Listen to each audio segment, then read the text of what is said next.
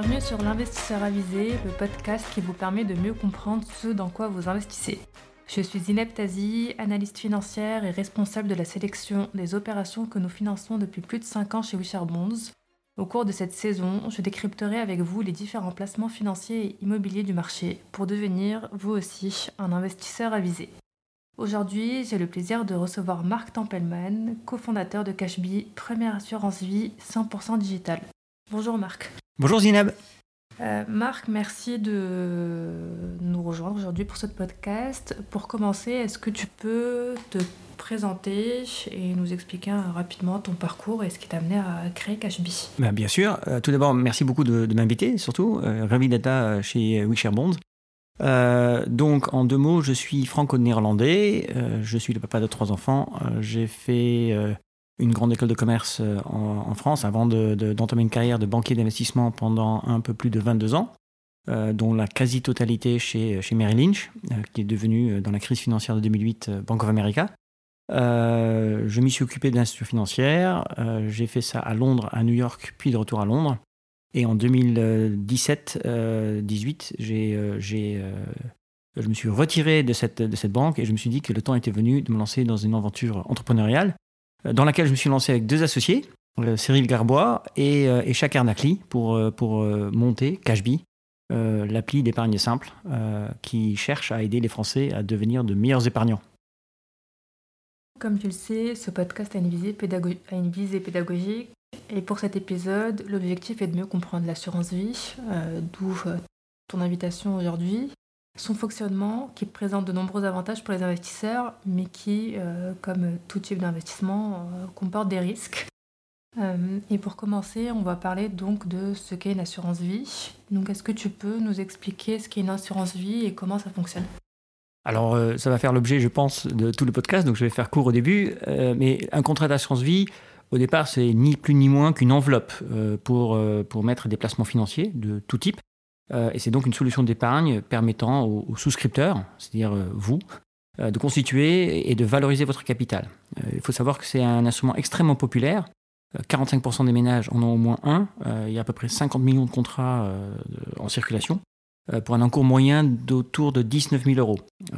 et donc on parle d'une somme totale aujourd'hui déposée et investie en assurance vie de 1857 milliards d'euros. et ça, c'était à la fin du premier trimestre de cette année. D'accord.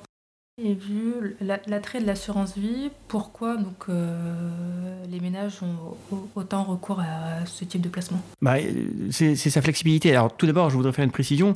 Il faut bien distinguer assurance vie de l'assurance décès. Euh, je, sais que le terme peut être trompeur. Euh, l'assurance vie est vraiment là pour permettre aux, personnes de mettre de côté de constituer et de faire fructifier leur, capital, alors que l'assurance décès est vraiment là pour protéger financièrement ses proches en cas de décès euh, ou en cas d'invalidité et de perte irréversible d'autonomie.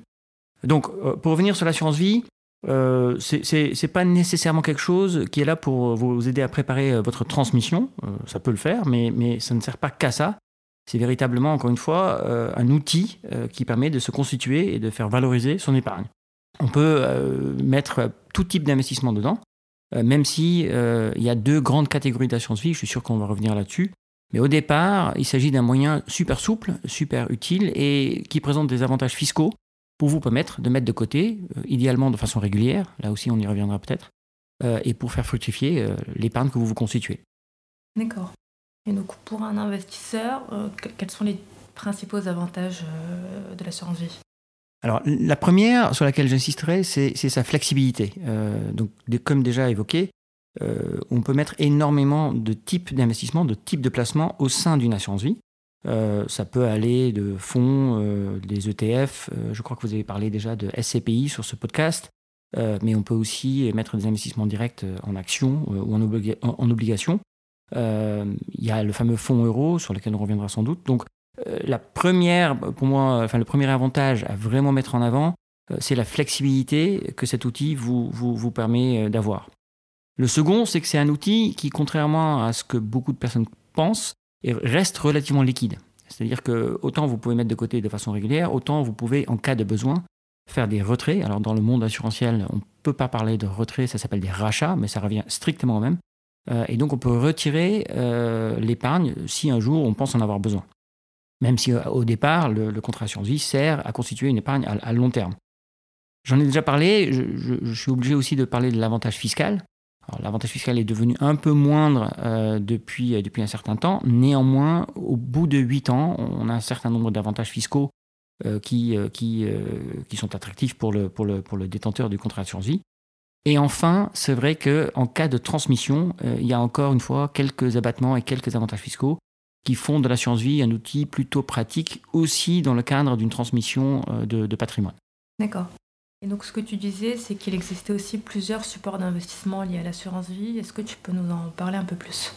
Euh, oui, bien sûr. Alors, l'assurance vie se distingue en, deux gros segments, deux énormes segments. Le, premier, qui est sans doute le plus connu du grand public, qui est le fonds en euros. Alors le fonds en euros, euh, pourquoi il est connu et apprécié du grand public? C'est parce qu'il est à capital garanti. Or il faut savoir que culturellement en Europe, et, notamment en France, euh, les épargnants ont, une certaine euh, frilosité, enfin une certaine crainte par rapport au risque.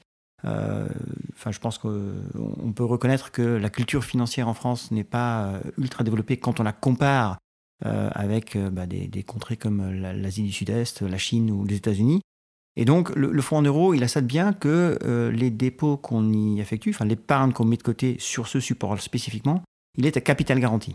Donc, en deux mots, le capital garanti, ça veut dire que vous ne pouvez pas perdre.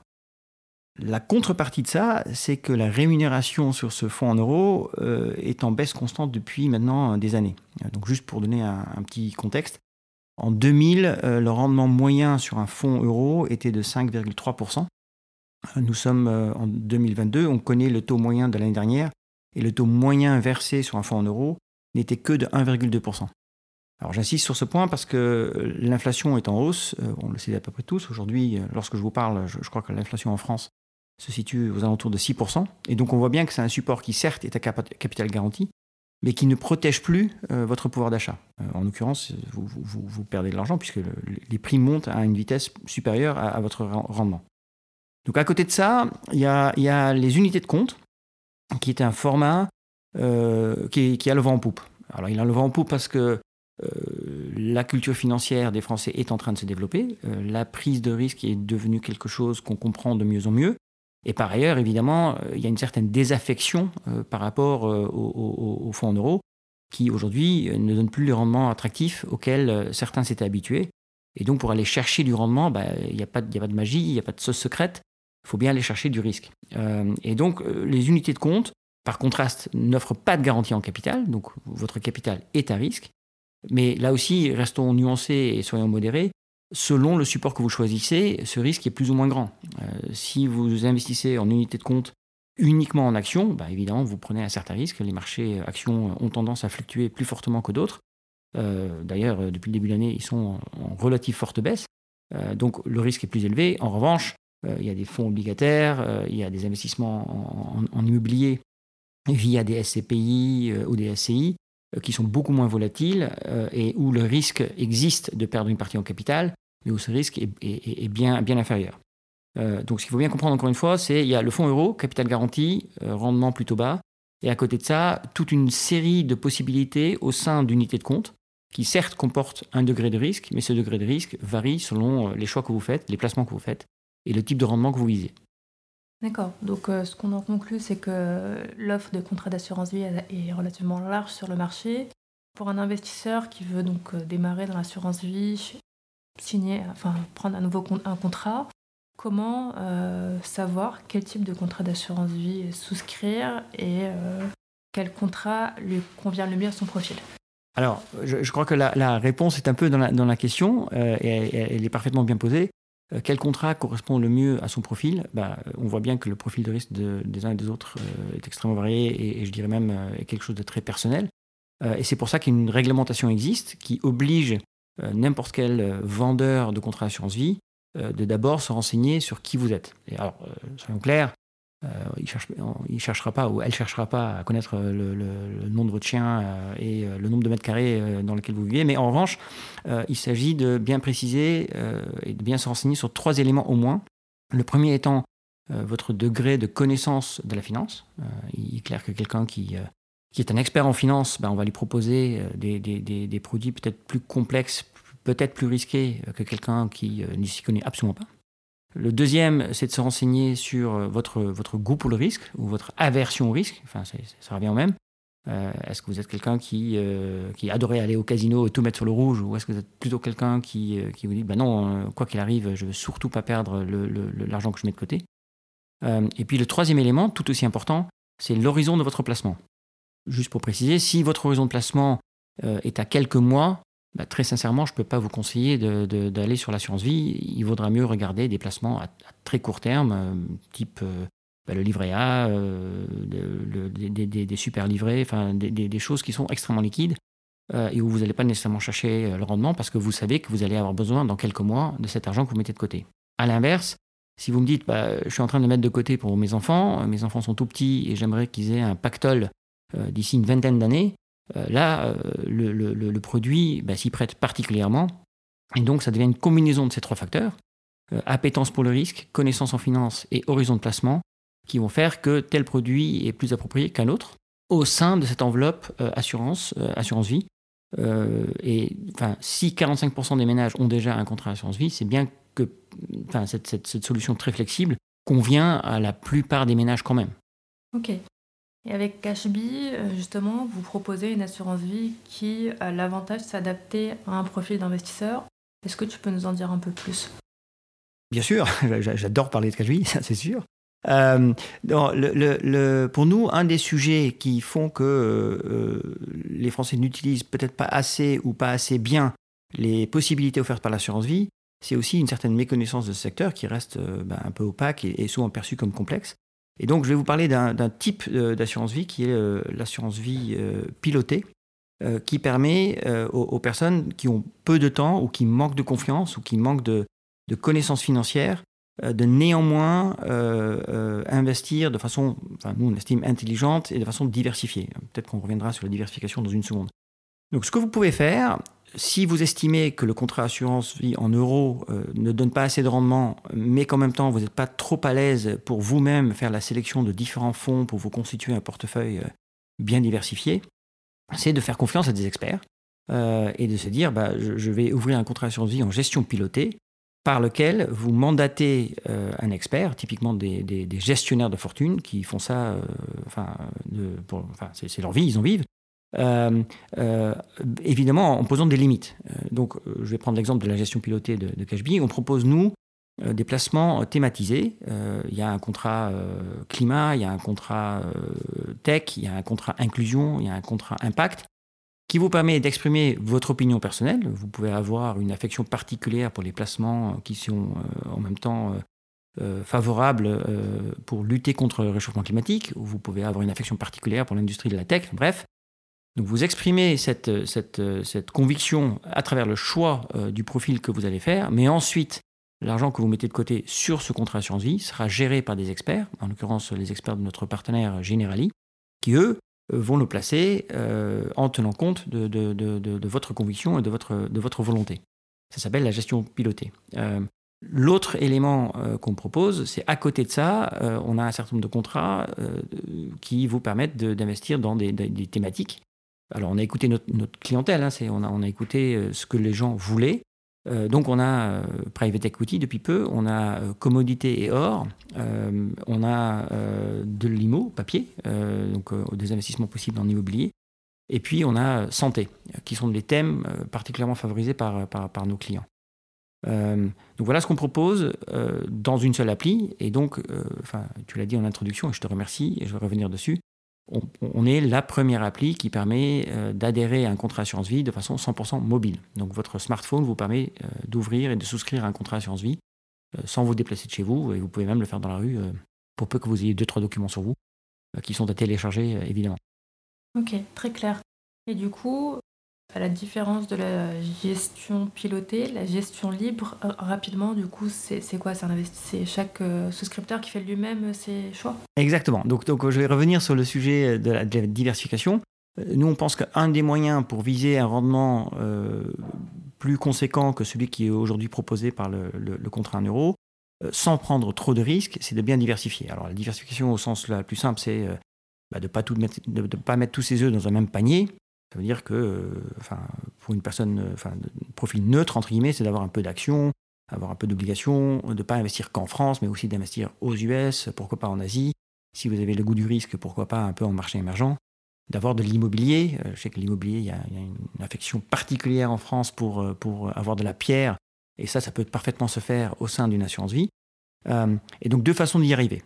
soit vous dites, bah, oui, ça m'a l'air très sensé quand vous le dites comme ça, mais moi, j'ai pas le temps de m'en occuper et de faire toutes mes recherches pour aller chercher le fonds action américain euh, aller chercher le fonds Action euh, Asie et aller chercher moi-même les bons SCPI, euh, SCI pour avoir la brique IMO dans mon portefeuille. Et donc, je veux déléguer tout ça, et dans ce cas-là, la gestion pilotée semble être une bonne alternative. Ou, à l'inverse, vous vous dites, non, non, moi j'adore ça, j'aime passer mes dimanches à, faire mes propres sélections, j'ai une certaine conviction. Et dans ce cas-là, effectivement, on tombe dans la gestion libre, qui veut tout simplement dire que vous avez votre contrat assurance vie, et que vous allez choisir quelles briques, quels, œufs vous allez vouloir mettre dans ce panier-là euh, pour, euh, pour euh, bah, vous assurer d'un profil qui vous correspond, un, et deux, qui soit suffisamment bien diversifié pour ne pas prendre trop de risques. si on en revient aux assurances vie en fonds euros, donc elles sont composées en moyenne de 80% d'obligations d'État. Ce que tu disais plus tôt, c'est que depuis quelques années, on voyait une diminution assez significative des rendements sur l'assurance vie. Aujourd'hui, on a une inflation qui est très forte et euh, avec des performances des contrats d'assurance vie qui pourraient euh, tomber sous la barre symbolique d'un pour cent. dans ces conditions, est-ce qu'il est toujours intéressant de continuer à épargner en fait, dans des contrats d'assurance vie en fonds euros? Ou est-ce qu'il faut plutôt commencer à penser à faire un rachat de son contrat d'assurance vie en fonds euros pour investir dans d'autres produits alors, Zinab, si tu, si tu pouvais me dire si le CAC va monter, le CAC 40 va monter dans les mois à venir, j'aurais la réponse. Euh, non, quelques chiffres, mais je promets que je vais répondre à la question évidemment. Le premier, c'est que les Français ont bien compris que le fonds euro, euh, c'est pas celui qui va vous enrichir, c'est pas c'est pas c'est pas là où votre épargne va travailler pour vous et vous constituer votre épargne pour, euh, enfin je sais pas, la retraite future, l'achat de la maison ou le financement des études de vos enfants. Parce qu'on perd en pouvoir d'achat. D'ailleurs, en 2021, le fonds euro, au total, il y, a eu, des retraits nets qui, euh, était de l'ordre de, 12 milliards d'euros, alors que euh, les fonds en UC ont vu des, euh, investissements nets, donc c'était, enfin, il y en a eu, la collecte nette était, de l'ordre de 30 milliards d'euros. Donc, un, je pense que les Français ont compris que le fonds euro n'est pas la solution pour tout, et c'est certainement pas là où euh, vous allez euh, obtenir un rendement qui vous permet, encore une fois, euh, d'augmenter votre pouvoir d'achat au fil du temps, parce que le rendement net, quand on tient compte de l'inflation, est bien un rendement négatif. Néanmoins, est-ce que ça veut dire qu'il faut tout retirer et, tout mettre sur des UC bah, C'est compliqué de donner, cette recommandation parce que ça dépend, encore une fois, de, votre vision de, des, marchés. Quelqu'un qui aurait fait exactement ça au tout début de l'année pour tout mettre en action, aurait probablement perdu euh, à date, théoriquement, hein, parce que tant qu'on n'a pas vendu, on n'a pas perdu, mais aurait théoriquement perdu euh, quelque part entre 10 et 20% selon le marché qu'il aurait choisi euh, pour ses investissements.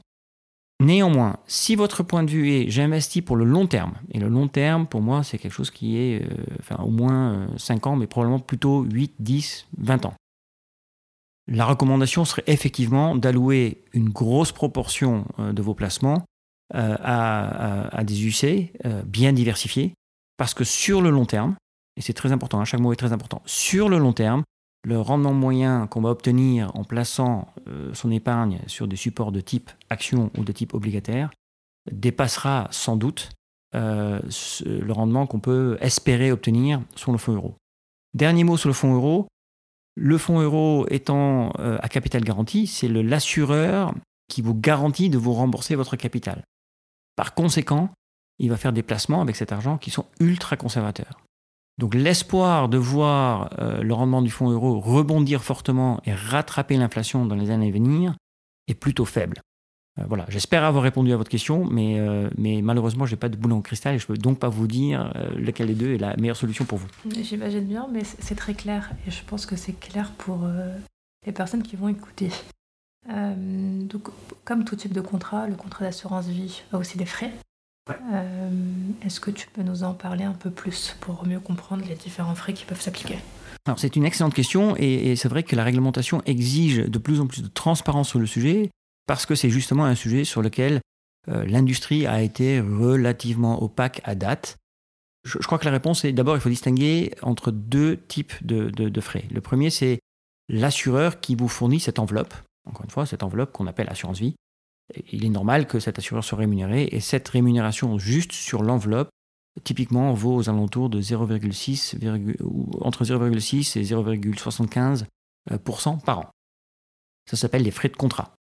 À côté de ça, si dans ce contrat, vous commencez à mettre des, unités de compte, donc des, fonds, bah, il y a des gestionnaires derrière qui travaillent pour vous, qui vont aller choisir les actions dans lesquelles ils souhaitent investir, les actions dont ils souhaitent se débarrasser.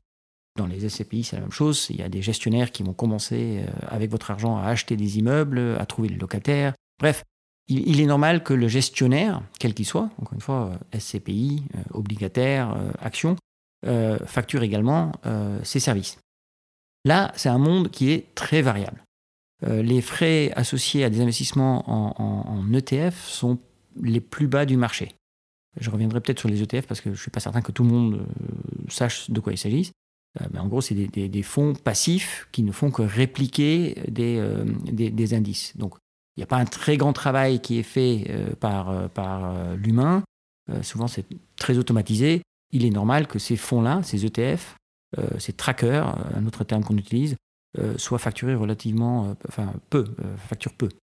En revanche, des fonds actifs, où il y a des équipes de gestionnaires qui travaillent pour vous, ben là, pour le coup, les, frais annuels peuvent s'élever à 1%, 2%, parfois plus, selon le sous-jacent, selon la complexité de, l'actif dans lequel ce type de fonds investit. Donc je reviens sur, le, sur la question, j'essaye de résumer. Oui, il faut toujours regarder les frais.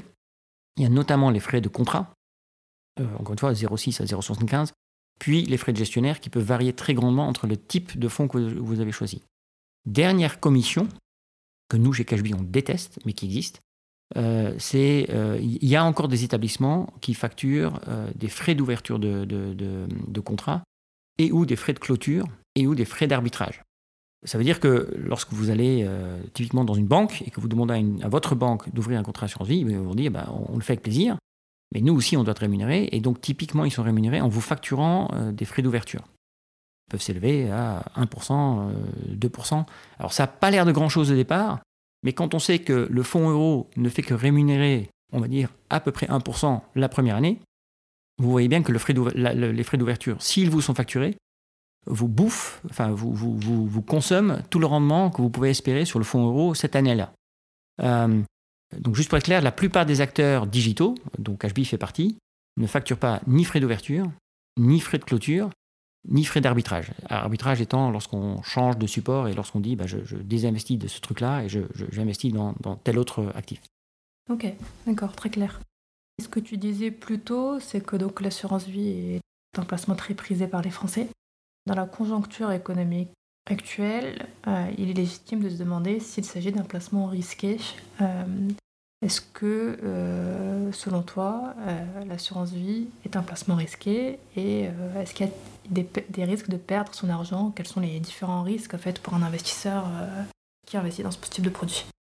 Alors, l'assurance vie n'étant qu'une enveloppe, c'est pas l'enveloppe qui est risquée. L'assurance vie en soi n'est pas risquée. Tout dépend de ce qu'on y met.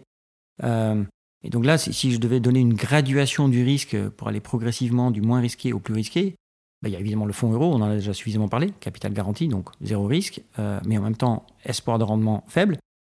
Je dirais ensuite que les placements euh, en obligation d'État sont, quasiment sans risque. Enfin, on peut se poser la question sur la Grèce. Hein. Il y a eu des moments où on s'est posé ces questions-là, mais si, on s'en tient aux grandes économies euh, européenne euh, et ou euh, États-Unis, bah, très peu de risques. Là aussi, peu de rendement en termes d'espoir, d'espérance de, rendement. Ensuite, il y, a, tout un pan d'investissement en immobilier.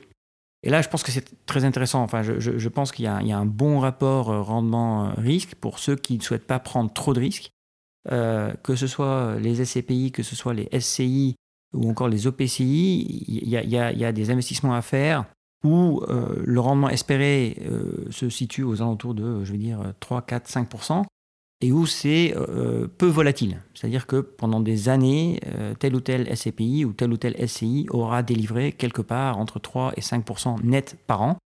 Ce qui me semble attractif, en tout cas comme une composante d'un portefeuille bien diversifié.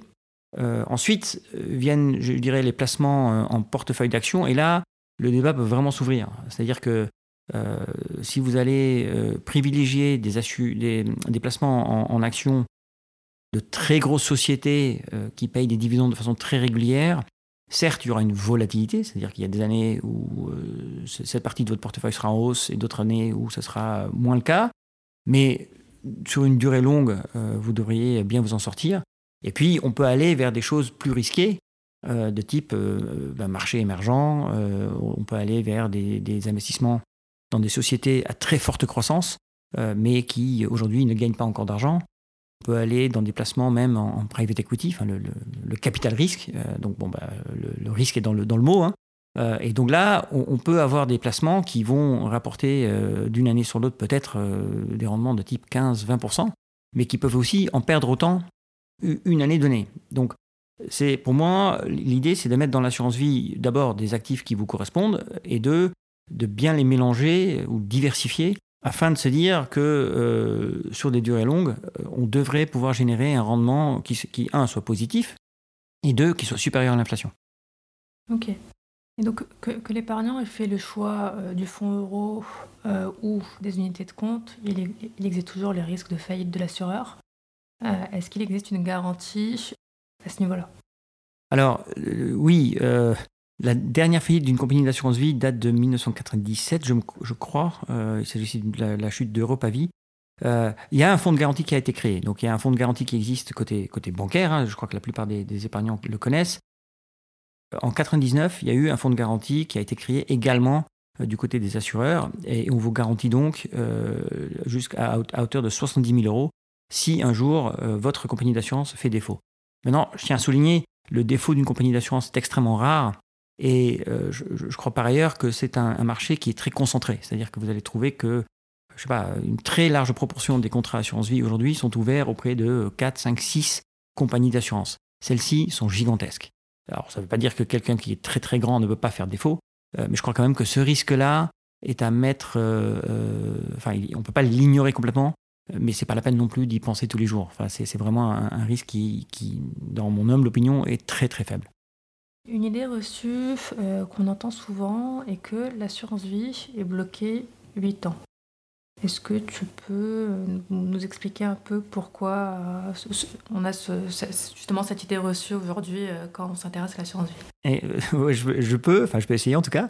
L'idée est, née, et c'est une perception qui est effectivement très forte, donc merci de poser la question, parce que avant, dans, l'ancien temps, enfin, ça vous dit un truc sur mon âge. Euh, effectivement, il y avait un énorme avantage fiscal à, garder ses placements sur l'assurance vie au moins 8 ans, parce qu'au bout de 8 ans, on, bénéficiait d'une exonération, oh exonération fiscale pardon, sur les gains en capitaux, euh, ce qui faisait du contrat assurance vie quelque chose où il était très utile et très efficace euh, de, ne pas désinvestir, de ne pas faire de rachat avant ce, cette limite de 8 ans la loi fiscale a, beaucoup changé. Euh, donc, certes, euh, au bout de 8 ans, euh, vous bénéficiez d'un certain nombre d'abattements sur les gains en capitaux que vous pouvez réaliser en investissant sur l'assurance vie, mais je n'en ferai absolument plus le fer de lance ou l'argument clé pour, militer en faveur de l'assurance vie.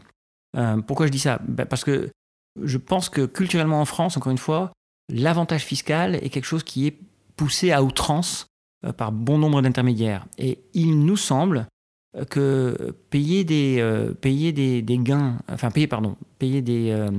se faire taxer sur ces gains, ça veut tout simplement dire qu'on a réalisé des gains. Ce qui n'est pas une mauvaise chose. Encore une fois, si, mon, gain en capital se chiffre de, par dizaines de milliers d'euros, bah, si je fais mon rachat avant les 8 ans, bah, je me ferai taxer dessus. Si je l'ai fait au-delà des 8 ans, je me ferai taxer un peu moins dessus. Mais donc il y a cette perception des 8 ans qui, encore une fois, qui vient de, d'une loi fiscale qui a changé depuis, euh, depuis euh, maintenant un certain temps, euh, mais qui reste encore très forte. Alors qu'au contraire, moi je considère que l'assurance vie offre un, des avantages de l'assurance vie, c'est justement cette flexibilité, c'est cette liquidité, c'est cette possibilité de faire des rachats ou, des retraits quand on veut. De manière plus générale, comment fonctionne la fiscalité sur les contrats d'assurance vie? Alors là, je suis obligé de parler du concept de la flat tax. Je crois, que tout le monde la comprend à peu près, mais aujourd'hui, Euh, c'est la flat tax qui s'applique euh, lorsque vous réalisez des plus-values. Donc, juste pour être clair, si vous faites des investissements et que ces investissements ne marchent pas très bien et que vous perdez de l'argent ou que votre capital ne bouge pas, il bah, n'y a, pas d'impôt. En revanche, lorsque vous réalisez des gains, ces gains sont reconnus au moment où vous faites des, rachats. Et c'est à ce moment-là que euh, vous allez être imposé à hauteur de la flat tax, sachant que, encore une fois, pour les contrats de plus de 8 ans, et lorsque le total des primes nettes versées par le souscripteur, c'est-à-dire vous, euh, en assurance vie est inférieur à 150 000 euros, une taxation euh, au taux forfaitaire d'impôt sur le revenu se réduit à 7,50. Euh, réduit à 7,50 continue à s'appliquer. Au lieu du taux forfaitaire de 12,8% après abattement lorsque les primes nettes versées sont supérieures à ce montant global de 150 000 euros. Vous vous doutez bien que là, je suis en train de lire quelque chose que j'ai préparé d'avance, parce que, encore une fois, ça joue à la marge. Je pense que ce qu'il faut retenir, c'est que la fiscalité qui s'applique à l'assurance vie, c'est lorsqu'on réalise des plus-values c'est la flat tax qui s'applique. Merci Marc. Je pense que les... le, fonctionnement de l'assurance vie et les différents avantages et risques sont assez clairs pour nos écouteurs. Pour conclure, est-ce que tu pourrais nous dire, selon toi, euh, si l'assurance vie a encore un sens aujourd'hui? Alors, j'aurais je, je, du mal à répondre non. Enfin, je suis absolument convaincu que oui, ça a encore un sens. Ça a absolument un sens parce que c'est très flexible tant en termes d'actifs euh, qu'on peut mettre dans cette enveloppe que en termes euh, d'usage qu'on peut en avoir. Euh, ça peut servir dans 5 ans, ça peut servir dans 20 ans, ça peut servir pour créer de la transmission de patrimoine, comme ça peut servir pour constituer son apport le jour où on souhaite passer à l'achat immobilier. Ça peut aussi servir pour, les enfants, on en a déjà parlé. Euh, ça reste très flexible en termes de liquidité, c'est-à-dire que vous pouvez mettre euh, euh, dessus en versement libre quand vous pouvez. D'ailleurs, si j'ai un conseil à donner, c'est surtout n'oubliez pas d'automatiser cette mise de côté d'argent de façon typiquement mensuelle. ça rend l'effort d'épargne indolore et là aussi l'assurance vie s'y prête très bien. la même chose pour les rachats, encore une fois les retraits, c'est extrêmement flexible et ça peut se faire. Donc, il n'y a vraiment pas de raison de ne pas se constituer, enfin, de ne pas avoir au moins un, contrat d'assurance vie. Si on tient à se constituer un capital pour, pour plus tard, la vraie question, c'est qu'est-ce qu'on y, qu'est-ce qu'on y met? Et l'autre question, c'est comment je peux faire pour euh, minimiser mes coûts et maximiser ma flexibilité? Et là, je suis obligé de, citer euh, Cashbee euh, une dernière fois. tester l'appli et vous allez voir que c'est très facile à faire, un, et deux, que ça coûte pas si cher que ça. Chez nous, encore une fois, il n'y a pas de frais d'entrée, pas de frais de sortie, pas de frais d'arbitrage. Merci Marc pour ton temps et ton éclairage sur l'assurance vie. Cela aura, je pense, permis à tous nos auditeurs de mieux comprendre ce type de placement. Chers auditeurs, à bientôt pour mieux comprendre un nouveau placement ou un nouveau concept. N'oubliez pas de vous abonner pour vous aussi devenir un investisseur avisé.